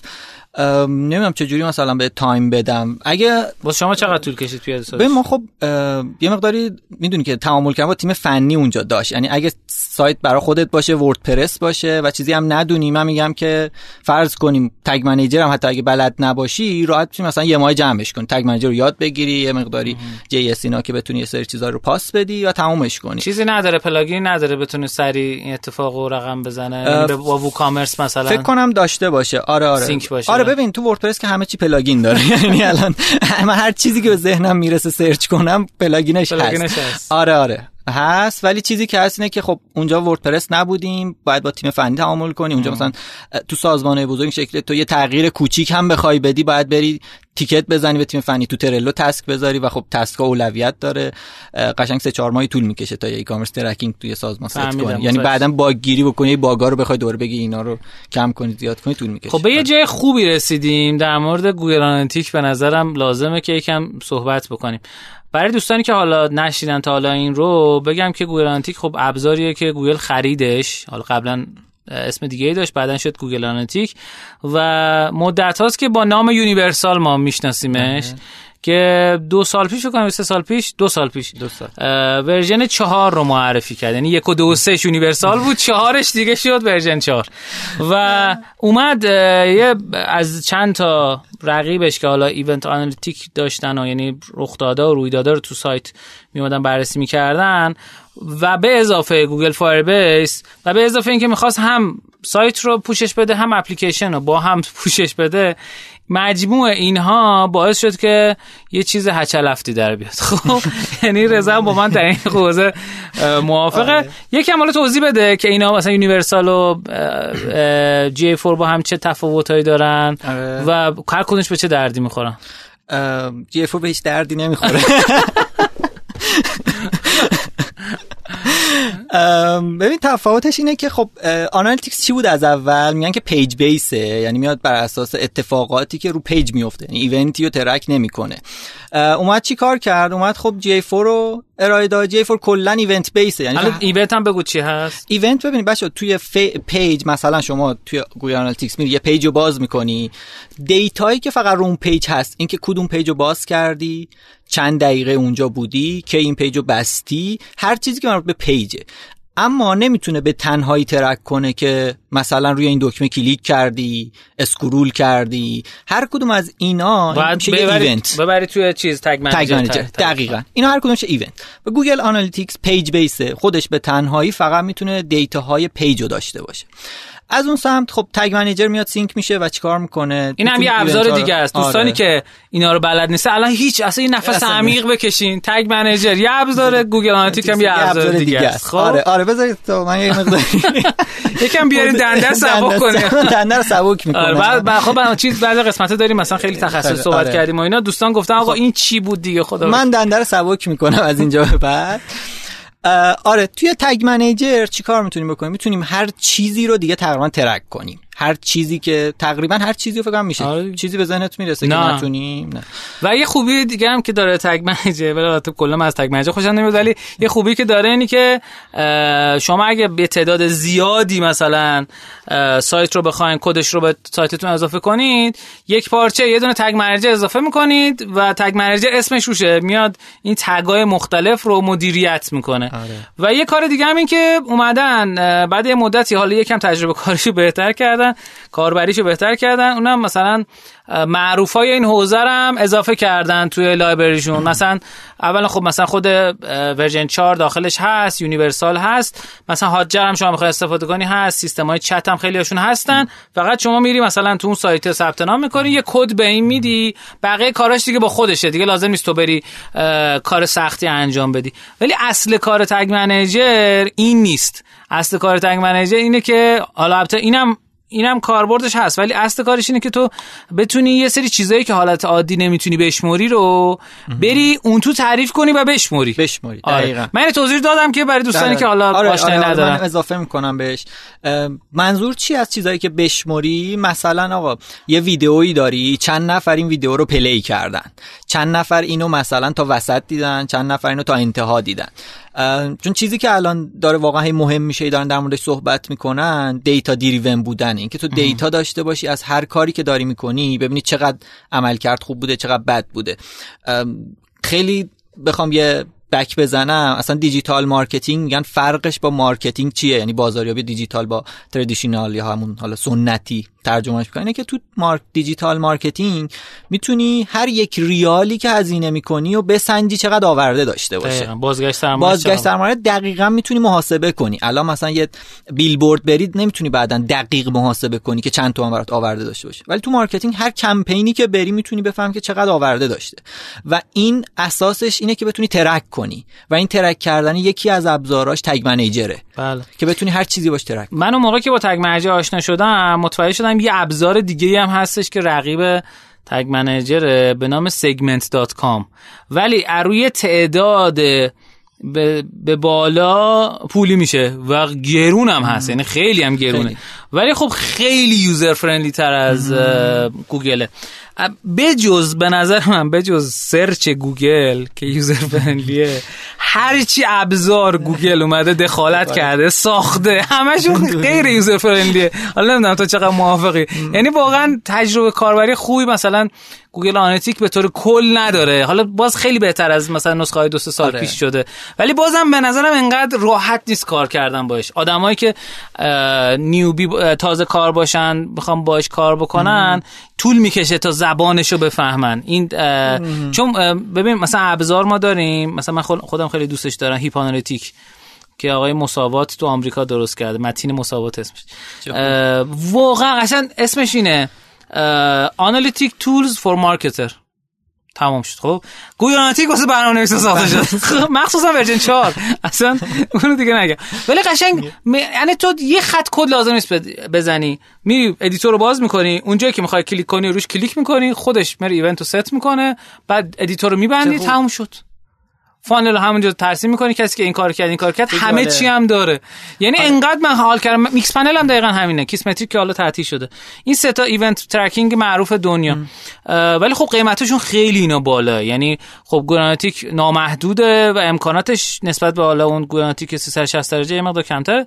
ولی اینا مثلا تا 15000 تا رایگان بعد دیگه 15 تا سشن در ماه رایگان بعد با پول بدی. یعنی پول زیاد هم آره. بدی. مثلا درست شد ولی واقعا می‌خوام بگم واقعا تجربه کاربری Analytics حداقل واسه من زیاد جالب. وقتی مثلا اونو ببینی مخصوصا Heap Analytics رو ببینی میگم نه مثلا بهترم می‌تونه باشه. آخه چیزی که هست که واقعا Analytics هم ابزار مثلا پیش پا افتاده و برای مثلا افراد خیلی مبتدی نیست. من اولین باری که نمی‌دونم یادت میاد اولین باری که پنلش رو دیدی؟ سال 90 91 اینا چیه؟ این دیتا رو من چیکارش کنم؟ تو پنل گم میشی. آره. خب من خیلی وقته که خب Analytics به بچا درس ندادم بیشتر Google Ads درس میدم. همیشه دفعه اول که پنل رو باز می‌کنم بچا 5 دقیقه فقط این پنل رو نگاه کنید و اصلا نترسید که مثلا انقدر منو داره. من فکر می‌کنم مثلا دست بزنم ممکن خراب, خراب بشه. یا مثلا یا اصلا میگه بچا درسته که انقدر منو داره ولی منوهاش اصلا شاید تا آخرام به کار نیاد. آره. اصلا فکر نکن که رهاش کن اصلا فکر نکن که همه اینا رو باید یاد بگیری. آره فکر نکن که همه اینا رو باید یاد بگیری. یه سریشو الان باش کار داری یه سریش هم یه جایی مثلا میری توی business دیگه می‌بینی که خب این منو الان اونجا به کار میاد. وگرنه مثلا همین e-commerce tracking ی که گفتیم آقا یه سایت شرکتی داشته باشی اصلا هیچ وقت به کارت نمیاد. اصلا اون, پن... اون جای پنل نمی‌خواد بری. دقیقا. آره این شکلیه. ولی حتما دوستانی که دارن میشنون قسمت گل رو برید. گل به درد همه شرکت گل آره گل که همه کاری آره. می‌گفت اول حتما توی Google Analytics شما گل بکشی. تا بتونی ازش آره، استفاده کنی. ما اکثر الان مثلا شرکت هایی که تازه می‌خوان marketing شروع کنن و اینا مثلا میگم آقا Google Analytics داری؟ آره داریم. بعد یه پنلی بدون خام. یعنی فقط tag شو گذاشتن اونجا نه چیزی توش customize کردن نه میگم خب چی داری میشماری تعداد session که خب زیاد کارآمد نیست. الان خب آره. چی؟ الان مثلا 100 تا داشته 100 چون ببین بعدیش اینه شما گل یا هدف تو Google Analytics set نکرده باشی از اونجا به قبل و نداری. یعنی از اونجا به بعدش میشموره آره، خب؟ حالا Heap از Heap Analytics من تعریف کردم ولی Heap Analytics اینجوریه. شما از هر جایی به هر جایی داری. یعنی هر لحظه ای تصمیم بگیری من event رو ست کنم event ها از قبلش هم برای تو شمرده. همه رو نگه‌م داره. Mixpanel Kissmetrics اینجوری نیست. فقط Heap Analytics فقط یه فقط یکی در دنیا تونسته این کارو بکنه. و واقعا تجربه کاربری خیلی خوبه واقعا اگه سایتتون session های کمی داره پیشنهاد می‌کنم از Heap Analytics استفاده کنید تا 15000 تا session در ماه رایگانه. ولی خب برای سایتی که یکم جون گرفتن و اینا دیگه 15000 تا چیزی نیست دیگه. آره. 15000 تا در ماه. آره. باشه روزی 500 تا. آره. آره 500 تا user در ماه کمتر داریم به نظر Heap Analytics رو استفاده کنید ولی خب استفاده کنید دیگه معتاد میشید. واقعا تجربه عجیب غریبیه کار کردن باهش. و جدا از اینکه سمت چیزم کم کم داره میاد. یعنی سمت اپلیکیشن و اینا هم داره میاد. حالا خیلی وقت من ازش استفاده نکردم. ولی خیلی راحته. آقا تو می‌خوای واقعا Google Analytics version 4 استفاده کنی به اضافه Tag Manager گریه‌ت در میاد. یعنی رسما تو Tag Manager می‌خوای بری آقا. Tag Manager رو ست کنی. آقا من باید بدونم این CSS selector این چیه. آقا حالا بریم قبلش. اصلا CSS چیه؟ بعد بفهمیم این selector چیه؟ بعد ببین اینو ما چجوری باید تو خب Tag Manager set کنم. واقعا ابزار پیش پا افتاده ای نیست. آره، واقعا آره. ابزار پیشرفته ایه یعنی شاید اصلا اینکه میگیم UX ش بده به این خاطره که خب خیلی feature داره. این بنده خدا اون مدیر محصولش اینا رو کجا جا بده؟ خب. باید یه جا اینا رو جا بده. اینو میگم واقعا واسه برنامه خیلی از ابزارها واسه برنامه‌نویسی فقط ساخته شدن. بقیه یعنی بچه شما اگر برنامه‌نویسی بلد نباشی واقعا به نظرم اگه CSS شما بلد نباشی حداقل حالا JavaScript اصلا کاری ندارم. می‌تونی بدون JavaScript هم یه سری از آره، آره. چیزا رو تعریف کنی. ولی اگر زبان برنامه‌نویسی CSS script ی CSS رو بلد نباشی نمی‌تونی از Tag Manager استفاده کنی. آره خب به نظرم HTML و CSS برای marketer که حتما لازمه بله واجبه. full که بره مثلا با Bootstrap نمی‌دونم landing بزنه آره. ولی بعد بتونه بخونه, بخونه بفهمه آره بخونه بفهمه که اصلا کد چی مثلا اینجا نوشته چون این چی نوشته یعنی چی tag A چیه tag B یعنی چیز چیزایی رو بدونه خب باید یعنی بدونه. دقیقا. آقا شما digital marketer هستی. من رو دوربین دارم میگم. digital marketer هستی. و HTML CSS JavaScript بلد نیستی. شما بدون که واقعا یه قسمتی از کارت میلنگه آره. آره. حالا دیگه بیشتر نگفتم. آره. سئو کار باشی که اصلا اصلا باید. اصلا JS هم باید بری یاد بگیری. دقیقاً دقیقاً. چون واقعا JS گریه آدمو در میاد. آره. خب بریم یکم جلوتر. گفتی که بعد از اینکه توی تبسل بودی تا تبسل اومدی. آره. آره بعدش چی شد؟ بعد خب من بعدش از تبسلم اومدم بیرون و گفتیم که خب مثل این اصلا برو یه جا کار کن یاد گرفتی بیا مغازه خودتو بزن. رفتیم آژانس کار کردیم یاد گرفتیم بریم دیگه business خودمون. رو بزنیم. الان یک سال و نیمه که آژانس digital marketing هدف رو راه اندازی کردیم. و الان هم که در حال حاضر اونجا به عنوان خیلی مدیر. و داریم سه تا سرویس اصلی داریم. آره سه تا سرویس اصلی داریم. سرویس همون خب از جنس performance Google Ads. در کنارش سئو و تولید محتوا هم برای وبسایت ها داریم. خب چیزو چیکار می‌کنید تو حوزه performance چه کارهایی انجام می‌دید برای مشتری ها؟ از این جهت میگم که یعنی یک شخصی که تو ذهنش performance marketing میاد می‌خوایم بدونیم که چه واقعا چه چیز باید بیاد. یعنی خودش نکته مهمی آره. performance خب کلا marketing ی که با عدد و رقم دخیله. به ما یه سری marketer سنتی داریم که حالا مثلا حالا اسمش مثلا سنتی درسته ترجمه خیلی درستی نیست traditional به قول معروف اینا کسایی هستن که راست مغزن. خیلی اون قدرت هنری قدرت ایده پردازی خوبی دارن. معمولا میگن کسایی که می‌خوان کمپین run کنن و این چیزا باید راست مغز باشن. حالا الزام نیستا باشه بهتر. یه سری آدم چپ مغز داریم که اینا با عدد و رقمن. همیشه مغزشون دو دو تا چهار تاییه. که آقا اینا مثلا مهندسا کسایی که ریاضی خوندن این حالتی هن. performance اومد اینا رو تلفیق کرد. یعنی مارکتینگی که بر اساس عدد و رقمه. و خب اینش برام خودم خیلی جذابه. یعنی تو میای یه سری کارا می‌کنی که هم توش خلاقیت دخیله هم توش ایده پردازی دخیله مارکتینگه. و از اون سمت تو این خلاقیت و ایده پردازی رو باید measure کنی. بسنجی که چقدر آورده داشته چقدر ازت cost گرفته. و این جالب می‌کنه این قضیه رو.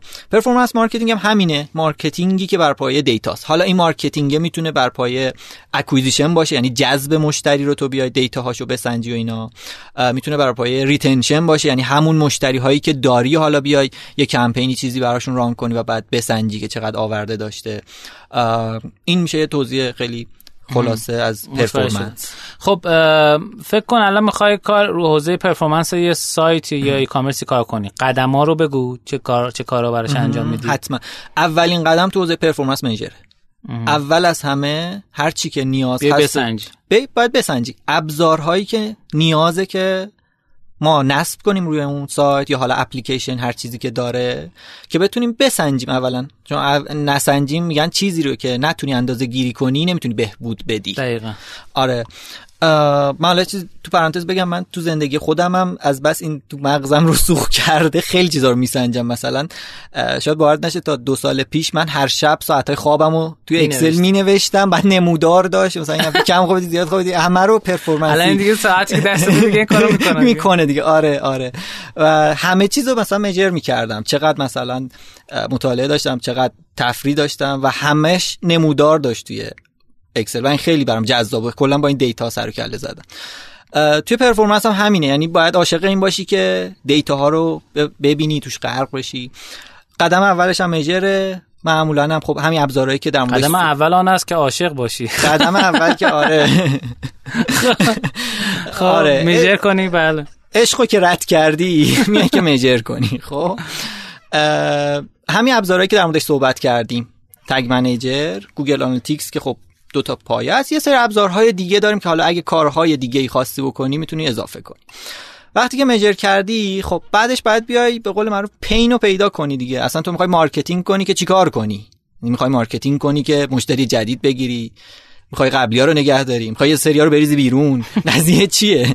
بعد که دیگه میره تو قضیه استراتژی و این چیزا و بعد میری اجرا. حالا اجرا میگم صرفا از جنس کمپین نیست. بعضی فکر کنم performance فقط اینه که یه کمپین بری و بعد measure کنی. نه خب تو وضعیت فعلی, است... فعلی رو آره. آره. فعلی الان okay ما کمپین نداریم.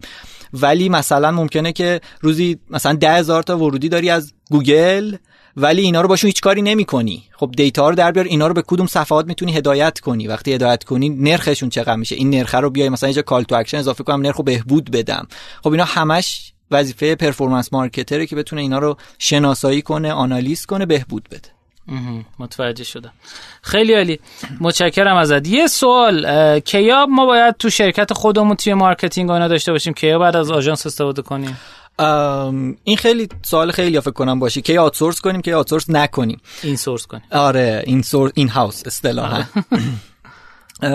ببینید چند تا حالت داره. مثلا یکی اینکه ما اولا حجم کاریمون اونقدر حجم کار مارکتینگی که داریم اونقدر زیاد نباشه که به صرفه بریم تیم تشکیل بدیم. چون واقعا تیم ساختن از دور خیلی ساده به نظر می‌رسه. من یه بار توی همون زمانی که استارتاپ و این چیزا می‌رفتم اون زمانی که داشتن چیزو بهمون درس می‌دادن. Unfair advantage چی مزیت غیر قابل رقابت. آره ناعادلانه. ناعادلانه. آره ناعادلانه. ناعادلانه.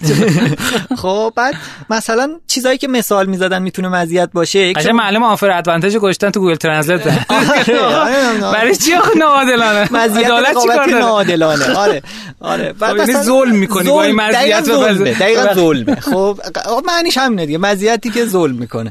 مثلا مثالایی که براش می‌زدن گفتن پول داشته باشی زیاد. مثلا مثل می‌تونی مثال بزنیم؟ از داخلی ها یا نمی‌تونم آره بگو باش. آره. مثلا اسنپ آقا پول داره بیلبورد میده همه رو زیر می‌گیره. آره. خب این ناعادلانه است. می‌تونی مثلا آقا ارتباط داشته باشی شبکه داشته باشی با مثل اسنپ. آره من این نمی‌خواستم اینجا مثال بزن هر کسی. هر کسی. آقا تو بری با دولت ببندی با یه جایی ببندی. بعد یه جایش می‌گفتن تیم. خب مثلا تیم هم می‌تونه باشه. من اون موقع گفتم بابا چرت می... تیم که نمی‌دونی یه میری آگهی می‌زنی چهار تا آدم دور خود جمع می‌کنی میشه تیم دیگه. بعد که اومدم جلوتر خودم business شروع کردم launch کنم و این چیزا دیدم چقدر تیم مهمه. سخته درست کردن تیم. چقدر سخته که تو آدم درست پیدا کنی. چقدر سخته که این آدما رو باشون تعامل کنی. آدما مثلا چجوری مثلا اینا رو منیج کنی و بعد چجوری اینا رو نگه داری؟ چجوری اینا همه با هم مثلا یه دل باشن سینک باشن؟ چون واقعا با اینکه الان تیممون اونقدر زیاد بزرگ نیست ولی از همین الان مثلا کالچر داشتن دغدغه منه. میگم okay ما درسته که چهار تا آدمیم دور هم مثلا الان چهار تا بیشتریم ولی مثاله. داریم کار می‌کنیم ولی نیازه که ما culture داشته باشیم. بدونیم که چیا خط قرمزمونه چیا نیست چجوری تعامل کنیم. و الان میگم تیم واقعا مزیت رقابتی ناعادلانه است. خب و توی این حالا این وسط این پرانتز شد. اینکه کی in-house انجام بدیم واقعا تیم ساختن کار راحتی نیست که بگی خب من الان یه آگهی می‌زنم یه مدیر digital marketing می‌گیرم بعدم که اومد باز آگهی استخدام می‌زنم پنج تا کارشناس می‌گیرم و تیمو ساختم و کی دیگه marketing می‌کنم و در کل میگم یه جاهایی که فکر می‌کنیم تیم داشتن الان به صرفمون نیست. یا تیم داشتن برام خیلی سخته بهتر که outsource کنیم. و یه جاهایی هم که اصلا تصمیممون این میشه که آقا تمرکز کنم رو همین کاری که دارم می‌کنم و خودم خیلی درگیر marketing نکنم. مثلا شرکتی هست که کامل tech ه. الان باشه همکاری می‌کنیم که کامل tech ان. زیاد دید marketing ی ندارن. خیلی شرکت بزرگی هم هستن. ولی به این نتیجه رسیدن که تمرکزشون باشه رو همین تک محصولای خودشونو بتونن توسعه بدن و marketing رو بسپرن به یه تیم دیگه. متوجه شدم.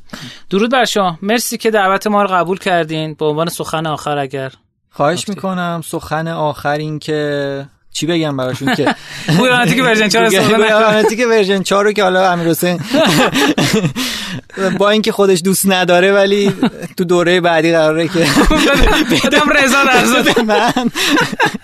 بعد از اینکه کامل مذاکره کرد و گفت بیا درس بده بعدش گفت خیلی آشغاله. اگه قبلش می‌گفت قطعا قبول نمی‌کرد. نه آخه داستان اینه که واقعا من چیزی که خودم دوست نداشته باشم وقتی درس میدم خوب در نمیاد. یعنی باید تو واقعا به اون چیزی که می‌خوای درس بدی اعتقاد داشته باشی. بگی آقا اون مثلا می‌تونه یه مشکل تو رو حل کنه یه اتفاقی تو زندگی تو رقم بزنه تو کسب و کار. من نمیگم که گوناتیک ورژن 4 به درد نمی‌خوره. تجربه کاربریش به نظر من جذاب نیست. به نظرم خیلی بهتر از این می‌تونه آره. باشه. آره ببین یه چیزی هم که هست. کلا وقتی که یه پلتفرمی تغییر می‌کنه تا کاربرا بیان بپذیرن واقعا طول می‌کشه. یعنی آره. اینکه کاربرا عادت کنن. کلی پنل بوده که تغییر کرده. مثال فکر کنم زیاد داشته باشیم. من تو ذهنم مثلا چی رو می‌تونیم مثال بزنیم که یه بار پنلش رو عوض کرده؟ Search Console ها از اون قبلیه. من اون قبلیه رو خیلی دوست داشتم. اصلا چه مثال خوبی. Search Console چقدر مثلا منوهای باحال تری داشت؟ همه اون زمان بعد همه چی index رو بهت می‌گفت همه چی البته آره. بعدا اینجا اضافه کرد آره آره. و وقتی که تغییر کرد همه شروع کردن انتقاد کردن. آقا کار با این سخته فلان بهمانه. چون واقعا چشممون عادت کرده بود اون پنل. ولی, ولی نکته جالب بگم. هنوز که هنوزه شما تو قسمت یه قسمت وب مست چیز داره فکر کنم یادم رفت. یه قسمتی تو منوهای آخرش داره که 4 5 تا گزارشش هنوز تو اون پنل قبلی است قبلی است آره آره دیدم. حتی مسیجایی هم که می‌خواد بده باز تو پنل قبلی است نیو تب می‌کنه اصلا یه جای دیگه. آره. حالا اونا بچه‌ها دارن کم کم کد می‌زنن میاد بالا. دو سه سال چهار سال هنوز نیومده بالا. خب. آره خلاصه تا کم کارن بچه کنه آره طول می‌کشه. آره می‌فهمم. دستت درد نکنه واسه من خیلی گفتگو جذابی بود. مخصوصا اینکه من دوست داشتم market marketing اتوماسیون به زبان ساده یه نفری توضیح بده و این تجربیات که داشتی. خیلی واسه من خیلی جذاب بود. فکر کنم شنوندگان ما هم لذت بردن از شنیدن تجربه شما. امیدوارم که موفق و پیروز باشی رضا عزیز. رضا خیلی خوب و هم با تجربه‌ای که داره خیلی ساده توضیح میده همه چی و این خودش خیلی مزیت بزرگی متشکرم از شما شنوندگان عزیز و گرامی که در این قسمت از برنامه با ما همراه بودین. امیدوارم که رشدینویتی باشین به دیگران کمک کنید بدون چشم داشت. و از زندگی سعی کنید لذت ببرید حتی در سختترین زمانهای ممکن. قطعا بعد از هر سختی یک آسونی هم هست. و همچنین بعد از هر آسونی فکر نکنید هر آسونی ها دائمه بعد سختی هست. بله. هیچ فرش قرمزی برامون هیچ پهن نکرده. دقیقا, دقیقا. و همش همین حالتی دقیقا. مثل بعضی از دوستانی که مثلا اینجا این ورین تو ایران ذهنیتش اینه که آقا ما بریم خارج دیگه تمومه. ولی من خدا کلا سه, سه ساعت در روز کار می‌کرده. من می‌رفتی اون می‌بینی که آقا مثلا طرف داره ده ساعت کار می‌کنه بعد از کار. آقا چی شد پس؟ تو چه آدم کوشش شده. نه اینجا خیلی جدیه کار کرده. خب اگه کار آره. نکنی بیرون می‌کنن بعد ویزا دبه میره می‌دونی داستان اینه که هیچ چیزی واقعا خیلی ساده نیست. یعنی هر چقدر باز همه چی ما بگیم ساده است همیشه یه قسمت سخت اولیه داره که هنر ما مارکت راست که اینه که این آنبوردینگ چجوری درست کنیم که آدم ارتباط برقرار متشکرم از شما. ما رو شبکه‌های اجتماعی دنبال کنید. به هم محبت کنید. محبت چند برابر به خودتون برمیگرده. به هم دیگه کمک بکنید. و دیگه متشکر از اسپانسر برنامه. متشکر از شنوتو و الیاس گرجی عزیز که با ما همراه بود. متشکر از تیم رشدینو که با ما به اون کمک می‌کنه برای اینکه محتوا به گوش آدمای بیشتری برسه. خدافزی. مرسی از دعوتت. امیدوارم که حالا بازم افتخار باشه بیام سلامت باشی خواهش می‌کنم. و همین خدا نگهدار. سلامت باشی متشکرم. خدا یار نگهدارتون خدافظ. خدافظ.